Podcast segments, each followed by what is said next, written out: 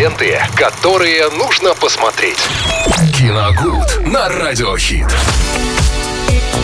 Рубрика «Киногод» в эфире «Радио Хит» вместе с Виталием Морозовым. Виталий, тебе огромный-огромный весенний привет. Да, привет всем. Здравствуйте, дорогие друзья. Сегодня четверг. Немножко о новинках э, этой недели, киноновинках мы поговорим. Э, две главные такие российские новинки. Это триллер «Айта» 2022 года с категории 16+. Это фильм Степана Бурнашова. Якутское кино снова на больших экранах и продолжает, продолжает завоевывать симпатии симпатии зрителей.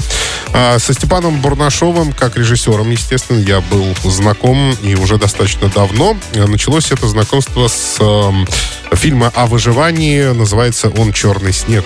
Смотрел я его, наверное, года два уже назад, если точно сейчас не вспомню. А, ну, года полтора точно. Вот. А, замечательная картина, на самом деле, очень увлекательная. Если вы еще не смотрели, советую посмотреть. А с тех пор Степан Бурнашов попробовал себя еще в нескольких жанрах. В этом же, вот, кстати, в прошлом году он э, снял еще одну замечательную картину, но уже в жанре драма. «Наша зима» она называется. Вот. И теперь попробовал себя в настоящем жестком триллере. Ну, я так понимаю, что Степан Барнашов, ну, в неком поиске, видимо, находится. Он хочет э, найти тот жанр, где он точно преуспеет. Кстати, у него еще и хоррор, да, вот я забыл, еще и хоррор вышел, фильм ужасов, э, по-моему, в 2000 как раз 23 э, году.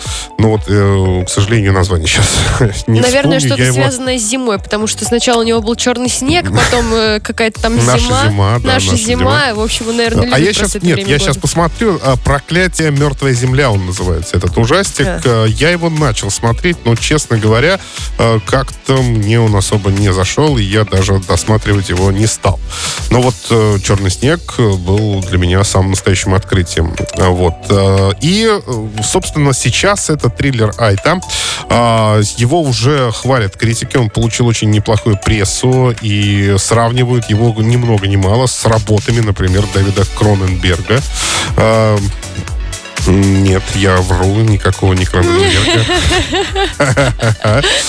Так, эм, Давай, вспомнить Виталий. бы сейчас. эм, Ну, не вспомнишь, ну, поехали дальше. Ну ладно, да, не вспомню. Ну, в общем, а, триллер рассказывает о том, что в, отдаленном поселке, да, в республике Саха, а, там происходит э, одна очень трагическая вещь. Э, Молодая школьница решила покончить жизнь самоубийством. К сожалению, ее не удалось спасти. Она оставила предсмертную записку и рассказала э, в ней, что якобы ненавидит местного участкового. Вот. Но это были слова именно в записке. Естественно, все начинают полагать, что виновником этой трагедии становится именно он. Его арестовывают, закрывают в здании полиции, но местные жители э, готовы совершить самосуд, да, и нет возможности связаться с Большой Землей, потому что идет дождь, дороги размыло, э, никак его увезти оттуда не могут, и, в общем, там ситуация будет накаляться буквально с каждой минутой.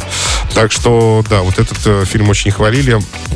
Э, И сравнивают его, в общем, с классиками мирового кино. Не могу. Не Крон- будем говорить, Мне почему-то Кроненберг вот в голове, и все, и больше, и больше никого нет. Эм, Надо будет вспомнить обязательно. А, так, еще теперь давайте к чему-нибудь более легкому, хорошему. Это э, «Любовь, морковь», э, «Восстание машин», франшиза возвращается на круги своя. Снова Кристина Арбакайте и Гоша Куценко будут играть семейную пару.